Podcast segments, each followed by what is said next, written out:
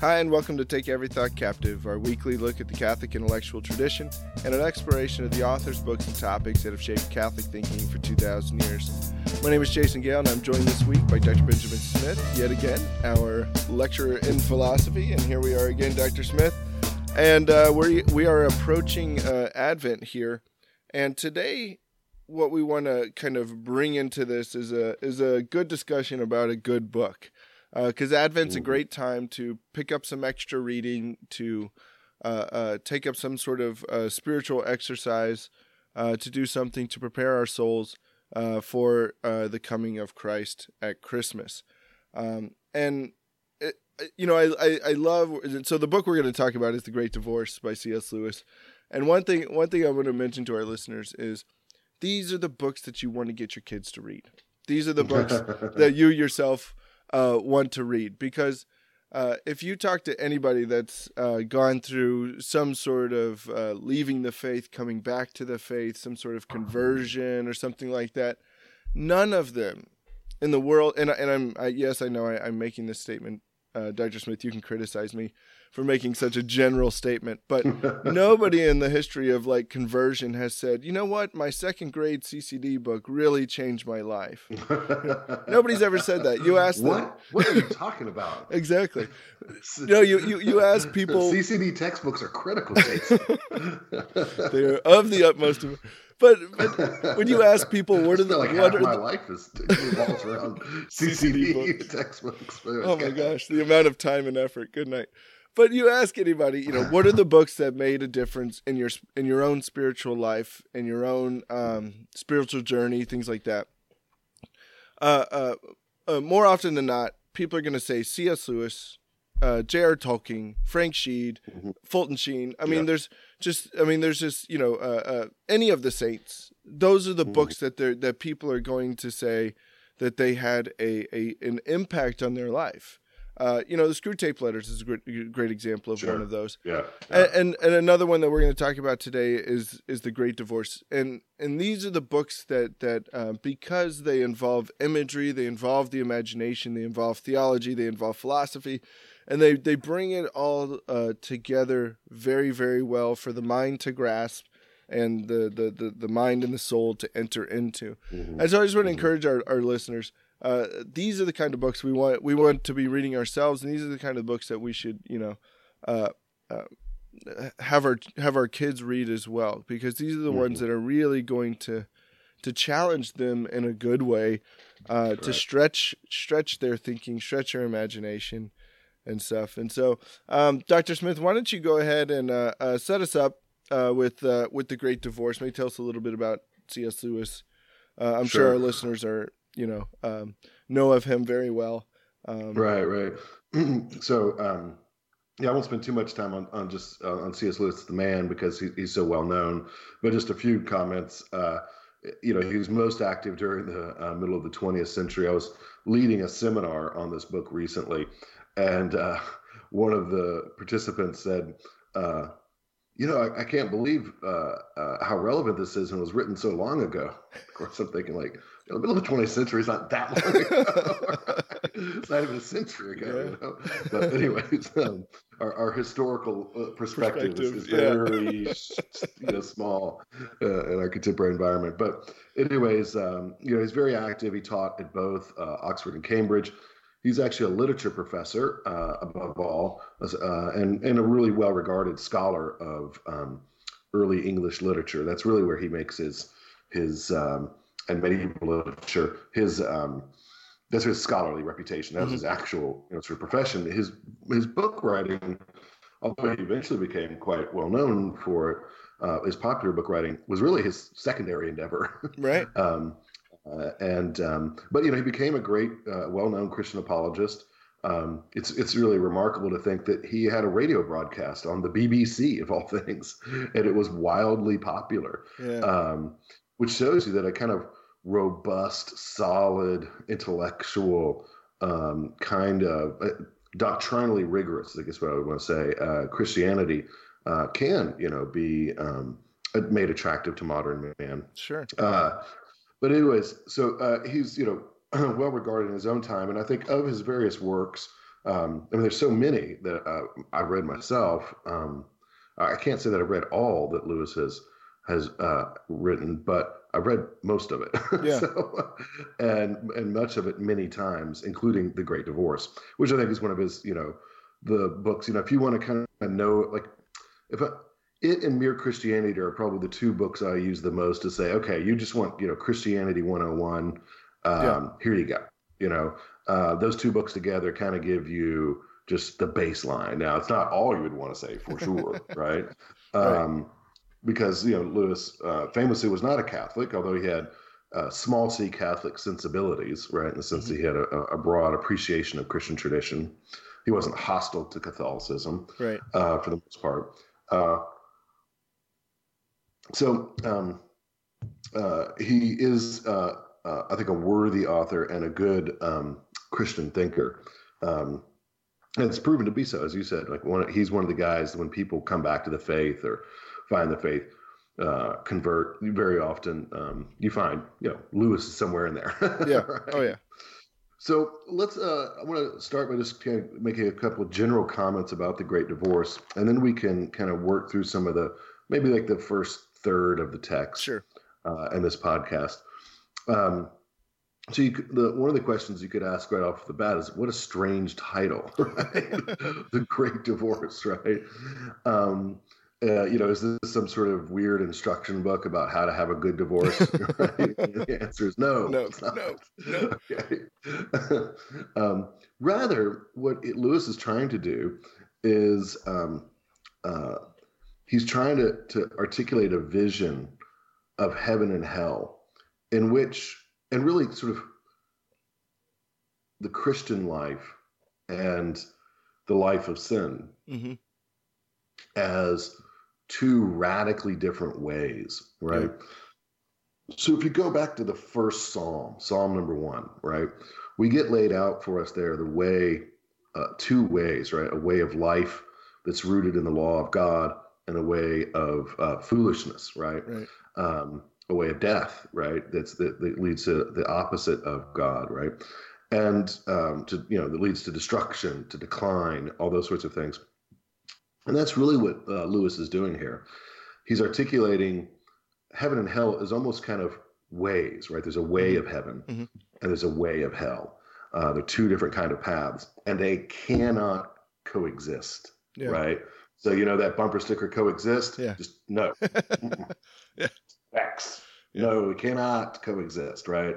Um, if I was to put this in a logical formula, I'd put H, like H and hell or L, put them in parentheses and put a dash, right? Negation, right? These things cannot be had together. Yeah, Okay. Um, and and and really, and very importantly, you can't even have a little bit of hell with your heaven Right. and that's that's the real kicker right is that we a lot of us want well, we want to go to heaven right but we want to keep a little bit of hell right Yeah, yeah, yeah. you, know, you know like maybe in your pocket kind of hidden away a little bit um that's the problem right Yep. so uh that's that's that, that that corrupts our our christian walk that corrupts our uh, the life of faith right and so what he's uh, developing here is that heaven and hell are opposites that they are contraries to each other, and that the way of heaven uh, and that the way of hell are um, just um, uh, they are divorced. Right? There's Right. an abyss, you know, separating them. Does that make sense, Jason? Yeah, yeah, and I and I, I, I love this title for for for many reasons. A, it's very you know provocative, kind of.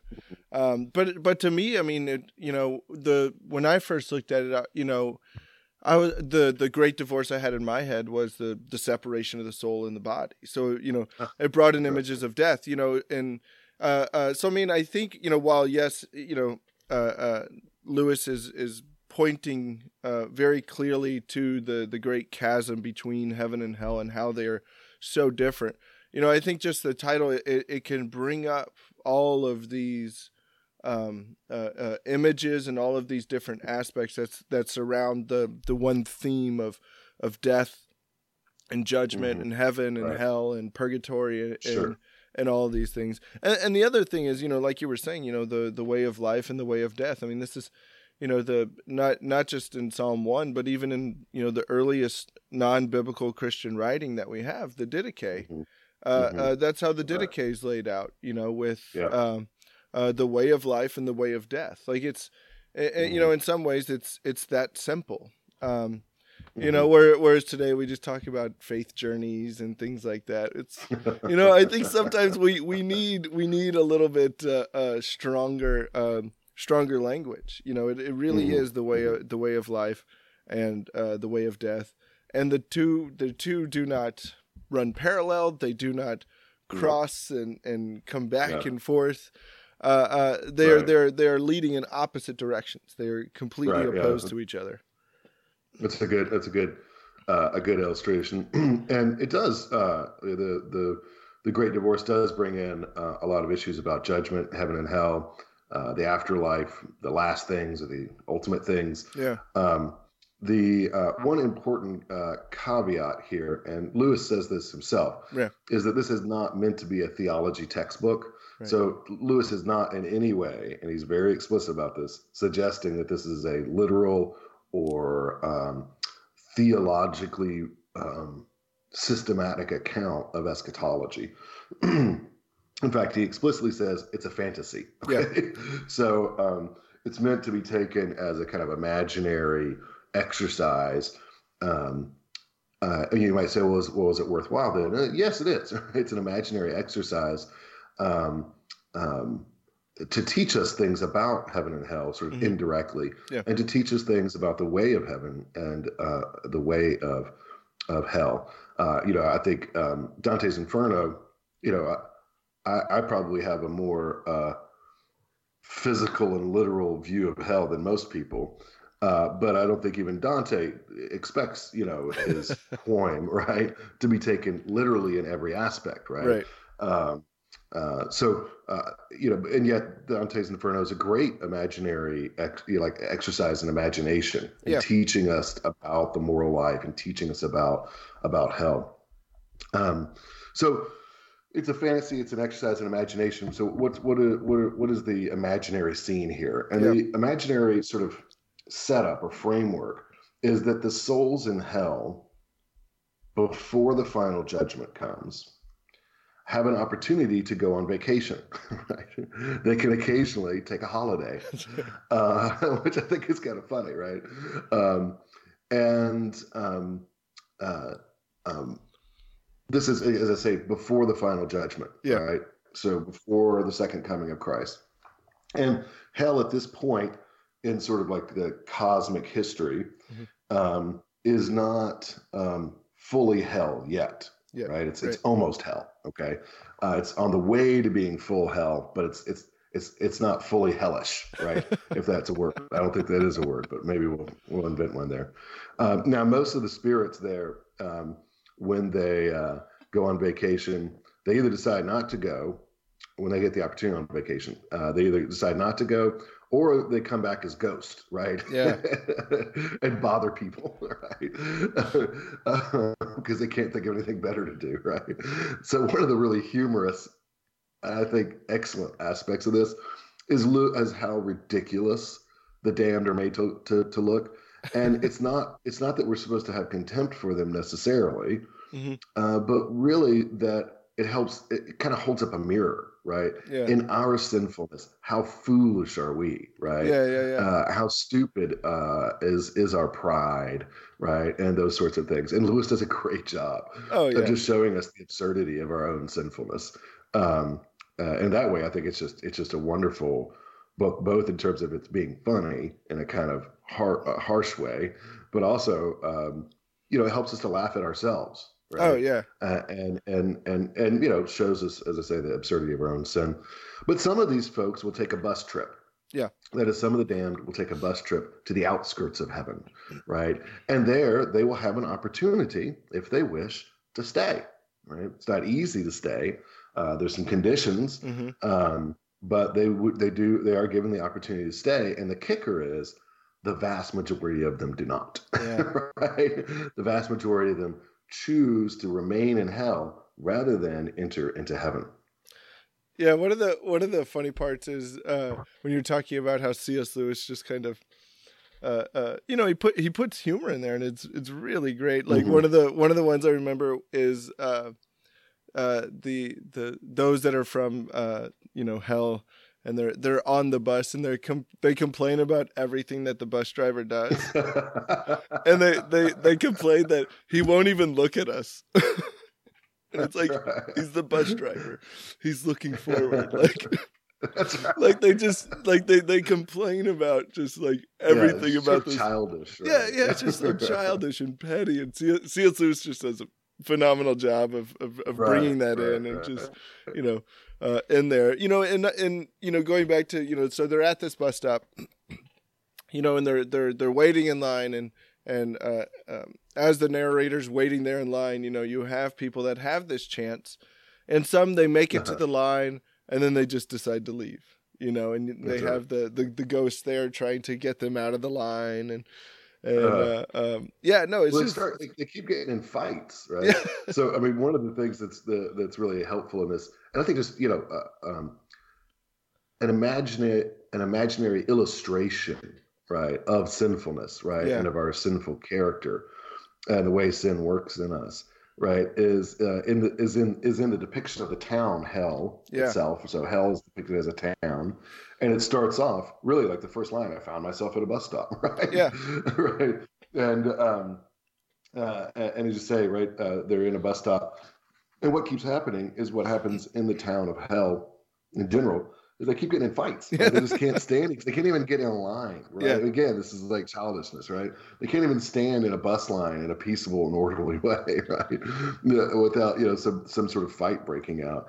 And this is the the uh, goes with the general depiction of hell. Hell is is depicted as a, a sort of almost flat, almost endless town that's like I think for modern sensibilities, maybe like endless strip malls. Yeah. Right. And everything is like a two story building. Nothing's higher or lower. There's no horizon. There's no vista. Right. It's depicted as, you know, like sometimes like dusk is really beautiful. Like I love sunset, you know, Yeah. sometimes. But then there's also those, those the ones where like it's been cloudy all day and it's kind of drizzled, but it's not even really cold. It's just kind of damp yeah right? you know, and you have this kind of dismal sunset, you know. Um, that's kind of the depiction of this place, right? yeah And one of the characteristics of it is that it's so empty, even though it's vast, right? It's hard to find anybody. That's not because hell is, is barely populated. yes yeah yeah yeah yeah i love i love that aspect Why, why is the case that they can't? They they, they don't. The, it's hard to find people in hell. it's because they keep fighting and they move away from each other they move to the next block they move to the next block and then they talk about other you know so there are those that are so far away that if they were even trying to uh, uh, try to make it to the bus stop to get in line it would take them light years That's You know? right. right. So uh, very aptly, he uh, like Napoleon, right, is Yeah. in hell, and uh, where where he belonged, and um, the uh, he's way out on the outskirts, right? Like how- like however anybody could, and, and some one of the ghosts says in there that they traveled out there to to see him, Yeah. right? And uh, but that he was just walking back and forth and shouting about what Marshal Ney didn't do or what Blucher did or Wellington did, and just walking back and just like he's obsessed still with like the failures of his own uh, of his own life. One of the things that's interesting about the town is you can just imagine a house and it exists, Mhm. right? Yeah. And so you can just that's how the town keeps expanding because people will will will fall out with each other and get into the like these kind of uh, fights and then they'll imagine a new town. Now, what this points to, I think, or imagine a new home, is that the way of hell, right, the way of sin, the way of death, right, is a way of isolation, Yeah. right? That is, it, le- it it involves broken relationship. It involves uh, turning in on oneself. It makes uh, it's a it's a way of life um, that makes it hard to maintain friendships and connections and relationships with others um, because really of its of its selfishness, right? So that one of the characteristics of sin is isolation, self-centeredness, that sort of thing. I think it's a powerful image, right, of the way in which um, uh, powerful and humorous of the way in which uh, sin separates us from others. Yeah and the town the town is described it's called the gray town so i mean it's Perfect. which yeah which again it's, it's just such a perfect title i mean because you can you can quickly imagine that in your head this Mhm. like you said this this town with no outstanding features um Mhm. that seems emptyless, yet it is full of people, but they're so uh-huh. isolate isolated and, and desolate that the entire town just simply takes on this this grayish tone to the to to mm-hmm. everything around that's right, it. That's right, like there's yeah. nothing there's nothing shiny in it. There's nothing sparkling. There's nothing beautiful. It's mm-hmm. just mm-hmm. uh uh you know and he and and what's funny is you know throughout the story the narrator tries to bring in uh um like some aspects of hope and they quickly get shot down. You know like like the when he's talking about the town he's like, "Oh, the parts I saw were so empty." Well, you know, was that because it was once it was once greatly populated and now now the souls uh have uh-huh. gone on and they're like no no it's not it's because they kept fighting and they were quarrelsome right. and they kept good, right. you know they you know so i mean it was further and further away yeah so i mean he brings up uh, you know which which i think it, it's a beautiful way that he he brings the imagination into these questions that sometimes you know enter our minds you know that mm-hmm. well maybe one day hell will be emptied and you know because god is love and you know that's the depth of our thinking with mm-hmm. regards to that and you know so you know he but he brings in these questions and he quickly kind of shuts them down now i know again it's not meant to be a theological sure. text or anything but it that doesn't mean that it is completely uh, lacking of no, theological no, no, yeah, truth yeah, yeah yeah, it's got a lot of theology. It's uh, just not technical work in eschatology. Sure. But the uh, um, but I think also I mean you're right, and Jason, what you're saying. And in addition to that, um, I think it, one of the things it highlights for us is just the the lie of sin, right? Yeah. That is, sin so often is depicted as glamorous, as fun, as um, interesting, etc. Really, sin is boring. It's dismal, right? You know, um, when you talk to those who have either have recovered either from maybe a um, you know, pornographic addiction or mm-hmm. or or just a, a, licentious lifestyle.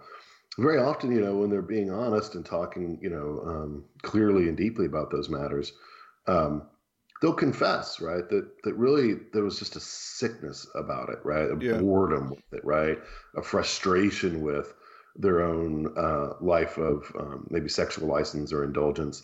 Um, and and that they came to really almost kind of hate it, right? Yeah. And and Lewis, I think, does a good job of pointing to the kind of unreality of sin, mm or the way in which sin deprives us of real joys, right? Yeah. Uh, deprives us of real honor, of real pleasures, right?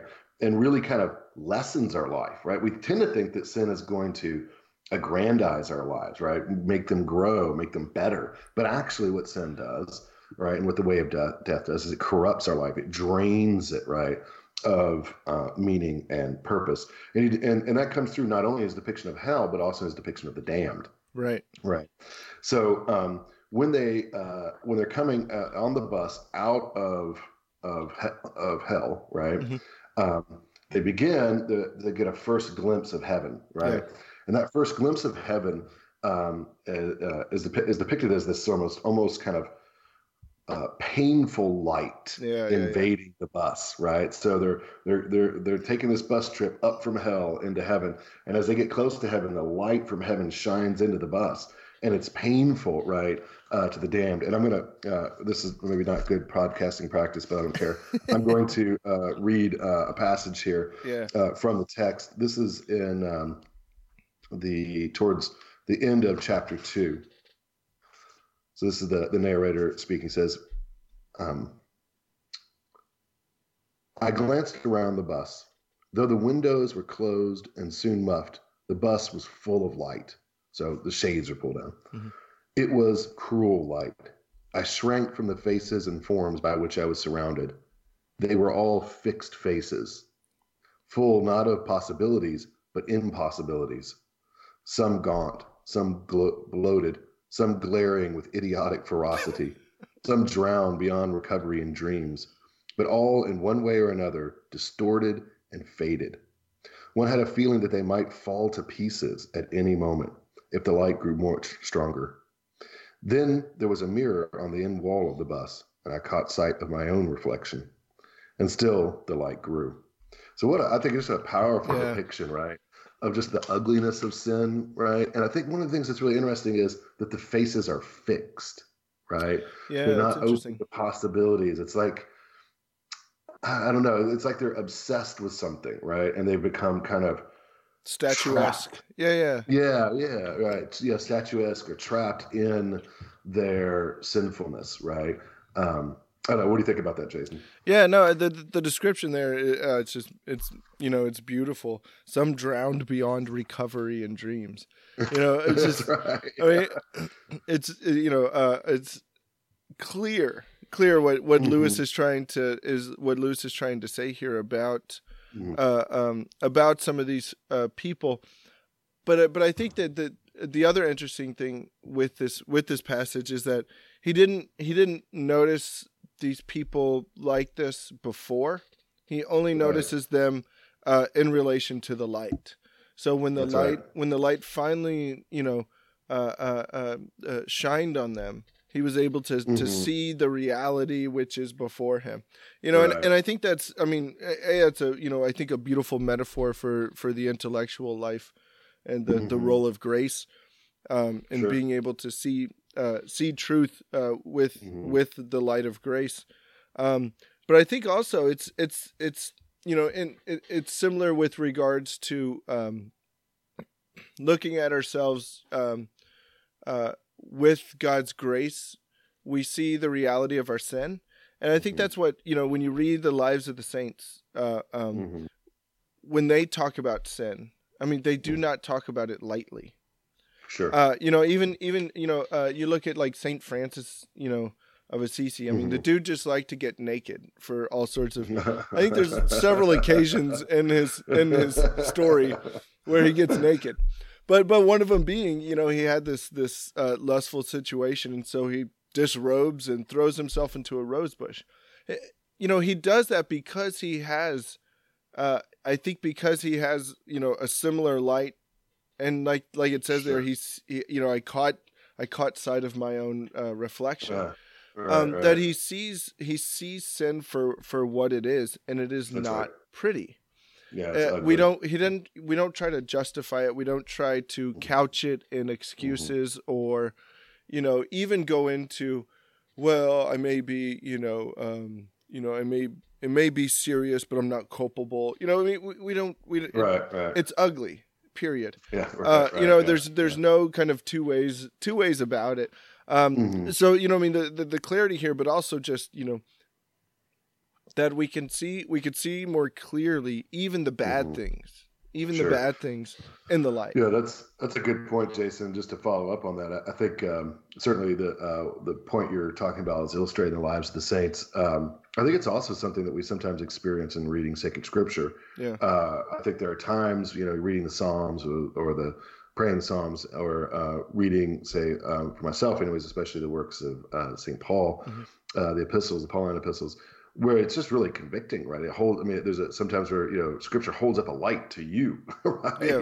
You know, and in that light, you start to read yourself, right? You get you start to read yourself in the light of Scripture, in the light of what uh, God has revealed. And you're like, oh, right? yeah, uh. yeah, right.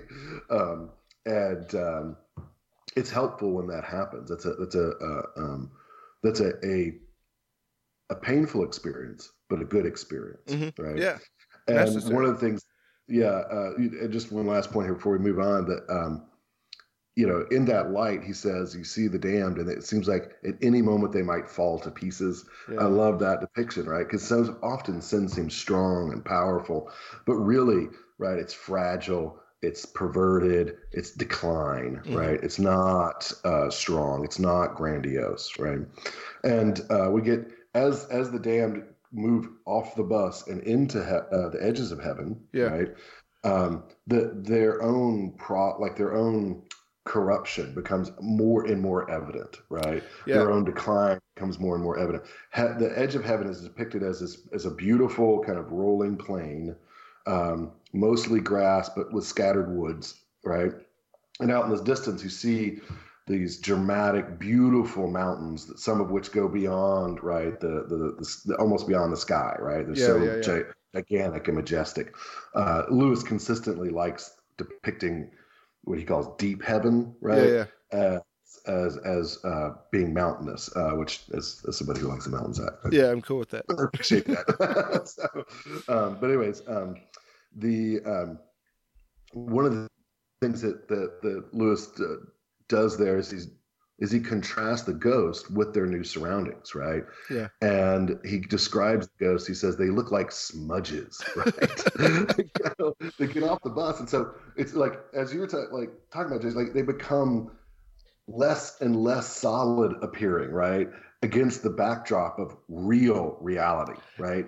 Of true reality. Against that backdrop, they just look like smudges. Yeah, right? which which I which I think is a it's you know it reminds me of uh uh you know if you've ever driven with a dirty windshield, and as Mm. soon as the as soon as you start driving into the sun, every single smudge on your on your windshield becomes Uh-huh. like evident. If the sun's behind you, you can't really see Uh-huh. it. But if the sun's right in front of you, you see every little speck on your windshield. It's hard to see out of your windshield and other stuff. Uh, But I- but it- but you know when you were reading the thing about you know the the the the light and you know making it Mm. hard to see and stuff, you know it, this Right. came up. And then when he calls them smudges, you know the right. I just keep I just keep picturing this dirty windshield in, in front of me. Uh-huh, That they're just these smudges on a on kind of a Uh-huh. windshield. But yeah, I mean it, it it's uh um and I like when when he gets off, they all stay like kind of huddled by the bus. They don't- Yeah, yeah, yeah, they, yeah. they don't know what to do. It's it's weird. It's Yeah. awkward. And so, yeah, he continues to depict heaven, right? This even just the edge of heaven as more solid and more real than anything in hell, than any of the smudges, uh, right, or this or the damn souls, right? Yeah. And so, you know, he describes the grass as hard as rock, Yeah. right? You know, he tries to pick up like a leaf or a petal or something. I don't remember exactly what it is, but he can't lift it. It's so Yeah. heavy, Yeah. right? And he comes to realize, like, oh, heaven's like this whole other kind of reality, right? And I'm going to use this phrase, true reality or real reality, as we talk about this, which sounds redundant, but uh, what I'm trying to illustrate here, and I think what Lewis is trying to illustrate, and this is just a classical Christian theme, is that we find our true being, right? Our true flourishing in God, in the way of heaven, right? So when we deny ourselves some sin, right, it seems as if maybe I'm making my life less, but in fact, I'm not, right? Actually, my life is becoming richer, right? Because I'm growing closer to God, right? Um, to He who is very being. So the um, uh, uh, that's a, a theme that he illustrates, right, by just depicting sort of the edge of heaven as being more solid, heavier, denser, right, uh, than anything that the ghost can actually uh, handle. Yeah, when he talks about the when he talks about the grass, it's great. You know, he's like, you know, one of I think one of the ghosts like tries to like uh, coach him and says, "Oh, you know, your feet aren't hard enough to walk on the grass yet. You know, you know maybe one day they'll be hard enough. You know, like it's Right, uh, yeah, oh, it's so funny. So then, uh, in contrast to the damned, right, we get the uh, the saints, right? Yeah. So not only do the damned get to go to uh, the edge of heaven, but uh, saints come and and greet them, right? They come down from the mountains, and uh, these are are you know um, you know uh, glorified Christians, right? Um, Christians who have who have made it through, and um, they uh, they come down and try to help, right, the ghost you know, coach them up, as you say, right, and and and and lead them into heaven, right. Mhm. So not only do they get to be here uh, on this, on the uh, uh, on the edge of heaven, but they also get the opportunity to um, to be taught, right, by godly people, right, and people who are more real than they are. Mm-hmm. Yeah, right? he even he, so- he even calls them the solid people. that's right, the solid The people. right? solid And he people. says, you know, he says of them before before they even get there, they could hear them, right?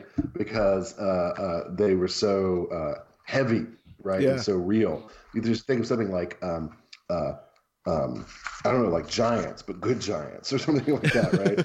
um, so uh, let's see. I'm going to read a uh, another passage here uh, that depicts the saints, um, and it's it's just it's fantastic.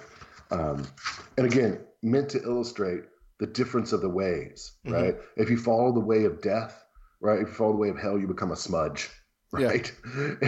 if you follow uh, the way of heaven, you become a glorified saint, almost kind of. Uh, you know, semi-divine or something like that, right? So here's uh, this is uh, again, this is towards um, this is in uh, chapter three. Long after that, I saw people coming to meet us. Because they were bright, I saw them while they were still very distant, and at first I did not know what that they were people at all. Mile after mile, they drew nearer. The shook under their tread as their strong feet sank into the wet turf. A tiny haze and a sweet smell went up where they had crushed the grass and scattered the dew.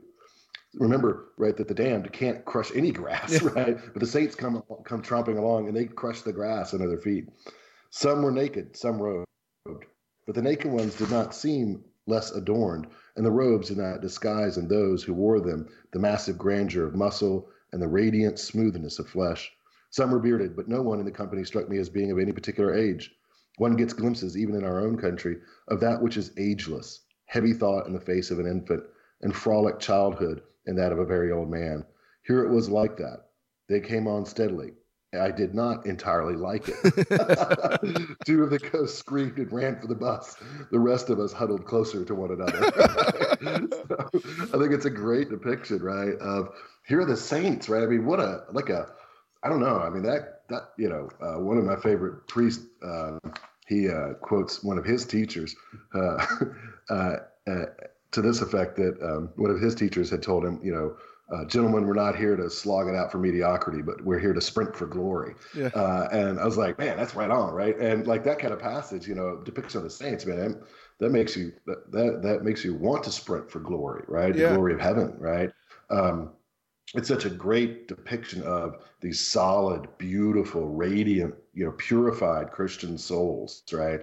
Um, that that we find at the end of, right? It is the yeah. culmination of, right? The living out the way of heaven. Yeah, and I think again going back to reality as we often do, the the reality mm-hmm. is that in the end, you are either going to be a glorious triumph in heaven or a tragic right. failure in hell. Yes. There is yep. nothing. There is nothing in the middle. There is. I mean, even even Pope Francis, when he came out with his letter on holiness, in the very beginning of it, he said there is no mediocrity in holiness. It's mm-hmm. that's true. Uh, you know, right. and so I mean, the this idea that you know I'm gonna um, aim for purgatory or something like that. right. You know, that's that's not a way. That's not a way uh, to to live by. That that, and again, based based upon the reality that is to come. It's either going to be a great tragedy or or a great triumph. Uh, there is there is no other there is no other possibility uh, that is mm-hmm. there. Uh, and and then again, yeah, I'm sure you're happy that he uh, mentions that some were bearded, so there is hope. That's right. that's uh, right. Dr. I was Smith. thinking about that, Jason, and your lack of beardedness. But, uh, I decided that I'm gonna try to make up for your lack of beardedness by growing mine out more. so, since you're depriving the world of the degree of prejudice they should have, it should. it ought to have, right? Yeah, that's cute. That's right. Yeah. Um, Good job. But, uh, but, yeah, so I mean, I love this book for that reason, right? It's just so deeply, uh, so clearly illustrates, right, the flourishing grandeur on the one hand and the diminished uh, sort of mediocrity, as you put it, uh, uh with respect to sin on the other he goes through. Uh, he goes continues on uh, to illustrate um, illustrate these points by going through some various scenes with different uh, saints and sinners. You could mm-hmm. say, right? So um, the a lot of the the action in the rest of the book um, to, uh, involves conversations, conversations between um, uh, saints and between um, some of the damned who have come up, right, to um, uh, to heaven. And one of the ones that uh, I know, you know, um, so it's weird to say this, but there are favorite scenes, right? Yeah. and your favorite, their favorite uh, damned, right? Uh, and one of my favorites is the Episcopal ghost. Yeah. Right. Um, now, I think by Episcopal, he, I think Lewis means Church of England bishop. Yeah. Uh, I think is what he means, uh, given the context there. And this is somebody who had spoken up earlier, I think, on the bus. It's not absolutely clear that these two are the same guy, but I think they are because he's described as the intelligent man. Sure. And some of the things sort of seem similar. So uh, you could call him the Episcopal ghost, or you could call him the apostate. And in an age in which, you know, even in Lewis's time, people were beginning to think there's no such thing as apostasy, there's no such thing as heresy, right? Yeah. Uh, Lewis is going to say straightforwardly, false right uh, there was uh, there is such a thing as heresy there is such a thing as apostasy and you can go to hell for it right yeah. okay um, and uh, uh, this is this uh, is depicted, and I think a lot about apostasy, especially in its modern setting, is disclosed and revealed in this conversation. You do you remember this this scene, Jason? Yeah, yeah, and it says very very clearly, like you like uh, when they were talking about you know why he went to hell. It literally mm. says like you went there because you were an apostate. Like it was not like, well, you did all these right. things, and the aggregate of these things put you in hell. No, you went there because of this one thing. Period. For this one thing, you know. Yeah, uh, one of the things that Lewis does so well in this and in other works is just uh, cuts through all of the um, rubbish. Yes. Overcomplicated, overly subtle rubbish, right? That clouds Christian thinking at certain times, right? Um, so the the saint who comes to, to meet this uh, uh, meet the apostate ghost is a younger man, right? That mm-hmm. is uh, someone who was, I think, a student, maybe, um, or at least a protege of the apostate ghost, and um, he comes to him, and and you know, the apostate ghost is is happy to see him at first, right? He's like, "Oh, my dear boy, it's so good to see you. Uh, you remember those great conversations we used to have? I was just talking about you the other day, that sort of thing." So these are people who, uh, and and you and I have both had you know these kinds of relationships, Jason. I think you know certain people who you're have a certain kind of intellectual friendship with, sure. right? Like you like you get together and you just like to talk about theology and philosophy and stuff yeah. like that, right? And that's very edifying and and could be very good. Uh, I like to call them um, from time to time. I have what I call a three-hour philosophy lunch, right? And you know, yeah, I don't get to do that too often. We don't talk about the weather. I'm always, yeah, I'm always uh, delighted, right? Um, uh, um, because it's such a uh, so much fun to, the exchange of ideas and that sort of thing. But of course it can go the other way, right? It can go from being edifying, and we don't think about this very often. Um, it can go from being edifying to actually corrupting, right? That is, uh, some ideas, right? Some ways of thinking are um, uh, lead us into error yeah. and can even lead us uh, into hell. And I know here at Catholic Studies Academy, it's one of the things we want to address. So part of the way of hell, right, is involves certain corrupt ways of thinking. Mm-hmm. And part of the way of heaven involves certain healthy, right, and true and authentic ways of thinking. So at one point, the apostate ghost, after sort of um, uh, talking, you know, uh, after greeting um, the saint, says, you know, well, I guess at this point you you've come to understand that some of your ideas later in life are getting were obviously false, right? He says, uh, "My dear boy, you are almost coming to believe in a literal heaven and hell." Right yeah. now. This, whenever I sit, hear somebody say, "Well, I don't believe in a literal hell," I think, mm, "Have you ever read C.S. Lewis?" you might want to revise. That's right. right. One day, one day you will. One day That's you right. will. That's right. Yeah, uh, it might be a surprise and not a good one. Um, but anyway, so the uh, the apostate ghost, right? Uh, you know, he's denying that there's a literal hell, and, and the saint says, "Well, where do you think you've been?" right? and he calls it like the, the, the town of of promise or something like that, the town of endless hope, yeah, or yeah, something yeah. like that, right? He says, "Well, it's the, the gray, it's it's it's uh, uh, our our hope uh, springs eternal." He says, "You know, uh, I'm still looking for the, I'm still seeking the kingdom."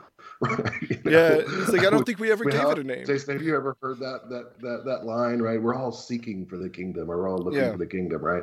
um, yeah. Anyways, mm-hmm. um, but uh, uh, you know, and and he says, uh, and then the, the apostate asks the saint, he's like, "Well, what do you call the place I've been?" And he says, "Hell." we call it hell. That's right. again, the, the saint is just so clear and literal and concise, even sort of laconic at times. Um, uh, but uh, whereas the the other ghost, right? I mean, his whole his whole uh, approach is very uh, typical of what Lewis would would have identified and did identify as uh, theological liberalism. Yeah, I think what Catholics would call uh, modernism, right? Um, and uh, they're very similar movements in both the Protestant and Catholic church um, churches, where you had this sort of tendency to downgrade the supernatural, mm-hmm, right? Mm-hmm um, and reinterpret everything in terms of one's own personal experience, right, or personal uh, subjective experience, and that's really what we get from the ghost, right? Like he he is the apostate ghost keeps he doesn't really believe in the genuine supernatural, yeah. right? He doesn't believe in um, in some kind of um, reality. He keeps saying you keep he keeps criticizing the the the saint by saying you keep talking about it as if it's just real, as if it just exists, right? You know, whereas you know this ghost wants to you know kind of interpret it in a spiritual, emotional, you know, kind of way, and and the ghost, I mean, the saint's like, no, stop it, right? It's not to be interpreted in some sort of weird spiritual or emotional way. It is reality, yeah. right? Um, I don't know. What do, you, what do you think about that? I mean, Jason, I mean, you're like obviously the people who say things like, you know, well, he's, you know, who want to spiritualize the resurrection, right? Oh, That's yeah, a, yeah. You know, example of this sort of thing. Yeah, it's it's just hogwash, and it, it reminds me. So one of, some of my studies I did over in uh, Maryvale Institute in Birmingham, England, and so you know I, I you know I, I did take a trip to to Oxford, and I went and had a beer at the Eagle and the Child. It was great. Nice. Um, and uh, um, but one of my one of my uh, professors over there was a great English priest uh, named Father John Redford, um, who who uh, very he was in charge of uh, apologetics, and that was his area of of expertise. Um, and you know he went into a very similar uh, thing when he was talking about just at least there, even in even in England, talking talking about how the just the the over mystification of Mhm. reality Mhm. to the point Mhm. of denying any sort of supernatural Mhm. that it was all just kind of this experiential reality Mhm. uh, Mhm. and, and and he talked about how he said if if um uh he was talking specifically about some some Protestants there that he said if these Protestants you know if they actually published uh what they believed uh their congregations would leave them and so they don't um Mm. um because they they're you know there's no real hell you know we're Mhm. all just going to kind of go to heaven then you know what the heck why am i coming to church you know why am i why am i doing all these things you know Uh, the other thing it reminds me of is you know um uh, uh, Peter Kreeft has this great line about uh, modern some modern theologians that they, Mhm. they they sell their they sell their souls for 30 pieces of scholarship um, uh, Right. that they that they they they what they really hold of value Mhm. is being relevant and novel Yeah. and their Mhm. thinking in front of their Yeah. peers as Right. opposed of being right even if Mhm. that means not saying anything novel Mhm. they would they would rather be novel than correct and yeah. that kind of that kind of pride is exactly what what he what he's talking about here because the bishop you know one of the things he brings up is you know uh, uh, he says it, it you know it came popularity sales of your books invitations and even Mhm. a bishopric you know like uh, like well, those are things. Those are the things he got out of it, right? So Yeah. I think the saint actually says that because he's saying, "Look, you didn't. This wasn't heroic. This wasn't brave. You were just saying what was actually popular, right? And you got good things from it, right? Um, and I think that's a really good uh, good point. I mean, here's the thing: is uh, I think um, with what you're talking about there, uh, Jason, there's a, there's terms for it, and that's human respect Mhm. would be one way of putting it, right? Uh, or vanity, right? Yeah.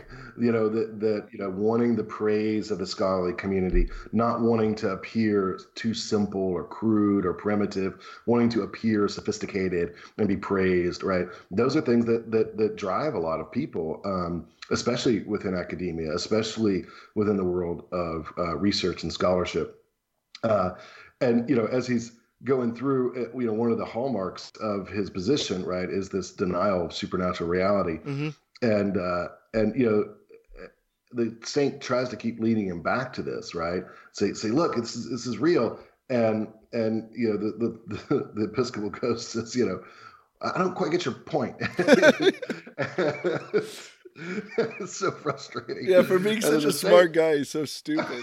It says like, i'm not trying to make a point. Just repent and believe and let's go right Yeah.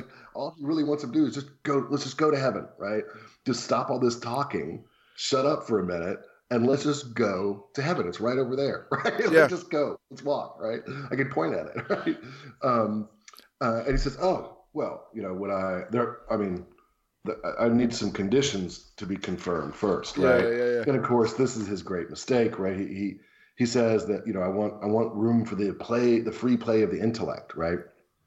And uh, and the saint says, well, if you want what the intellect was made for, then you will have that, right? Richly, right?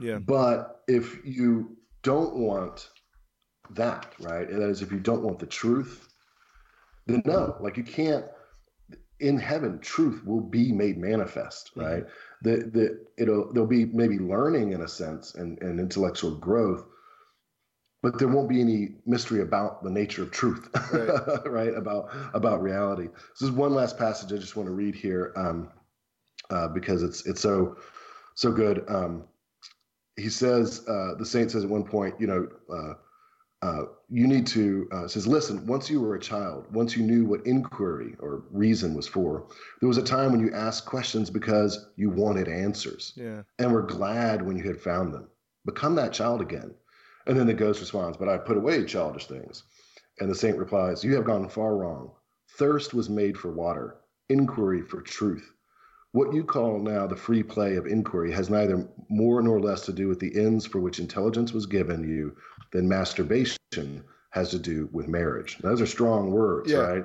I mean, he's saying, like, look, masturbation doesn't have anything to do with marriage. And he's saying the way you use your intellect is masturbatory, right? Yeah. It's not, it's not the, you know, reason is to, to continue the analogy, reason is to be consummated, right? In the truth. In the right? truth, right. And the ghost responds. He says, "If we cannot be reverent, then there is at least no need to be uh, obscene." he goes on.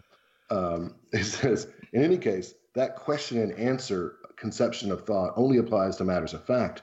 Religious and speculative questions are surely on a different level." right? And ghost says, "We know nothing of religion here. We think only of Christ. We know nothing of speculation. Come and see, and I will bring you to eternal fact, the father of all other facthood." And then I'll, I'll stop here. But he says, then the um, the ghost responds, I should object very strongly to describing God as a fact. The supreme value would surely be less inadequate description. It is hardly. Do you not even believe that he exists? Exists? what do you mean? It says you go on. You keep you keep acting as if he's this ready-made reality out there. You know, the saints like, yes, he is. Right. but this is, I think, you know, so helpful because there's so much, uh, you know, to be frank, kind of religious blather and theological nonsense um, that you know you encounter. That's all, and I'm sure Jason, in your own work, you, you've you've encountered this. It's really all about you know your own feelings, your own psychology, uh, your own you know so-called mystical experiences. Um, but but doesn't have to do with the fact the the the reality right of God and isn't focused really on truth, right? The truth about God, right? It's, it's focused on something else, yeah, not the truth about God. Yeah, many times it's it's focused on, um, well, each person in in one way or the other, you know, needs to form their own faith, as opposed to, well, no, we need to be formed awesome. by the faith, right? Yeah, right. yeah, exactly. We don't need to be writing our own creeds. We need to mm-hmm. let the creed that was given to us form us. You know, one of my one of my favorite quotes is in this little section uh, with regards to the bishop, and he says, "Having allowed oneself to drift, unresisting, unpraying, accepting every half-conscious solicitation from our desires, we reached a point where we no longer believe the faith." Um, yeah, right. I mean, he just yeah. brings up brings up anything in there. You know, um, the importance of prayer, the importance mm-hmm. of resisting temptation you know, because I think a lot of people, you know, they get to a point where it's easier to find justifications for mm-hmm. their sin than to mm-hmm. resist their sin. And so they do that. And they do that mm-hmm. by accepting every half conscious solicitation, you know, uh, of, mm-hmm. mm-hmm. of, our desires and just uh, half conscious, you know, theology from uh, uh, from people out there that, again, um, are, are basing it on this kind of idea of, of being novel and being uh, relevant mm-hmm. and, mm-hmm. and speaking right. to the person and you know uh, we couch it in all sorts of terms and and everything mm-hmm. um, being relevant. That's what yeah, I like yeah, yeah. No, it needs to be relevant. Gosh. No, it needs to be right. It needs to be It needs to be true. It needs to be Yeah. true. Like Yeah. Yeah. it's relevant if it's true. If it's not true, it's not relevant. yeah, and Right, everything uh, that is true is relevant. Like that's That's that's the other Exactly. thing that's Right, that's yeah. maddening. But that's right. Uh, that's right. All right. Well, well, we'll pick this up uh, uh, next time uh, on the podcast as well. We'll continue our talk about um, the Great Divorce and C.S. Lewis. Uh, in the meantime, uh, allow do not allow yourself to drift. Resist sin. Keep praying. Do not accept every half-conscious solicitation from your desires, and believe in the faith. Uh, uh, That's to, right. That's right. Yeah, and and think for the sake of truth. yeah, Yeah, yeah. the look for the the real reality, the the, the true right. reality. All right, friends. Well, uh, check us out at CatholicStudiesAcademy.com. Until next time, God bless.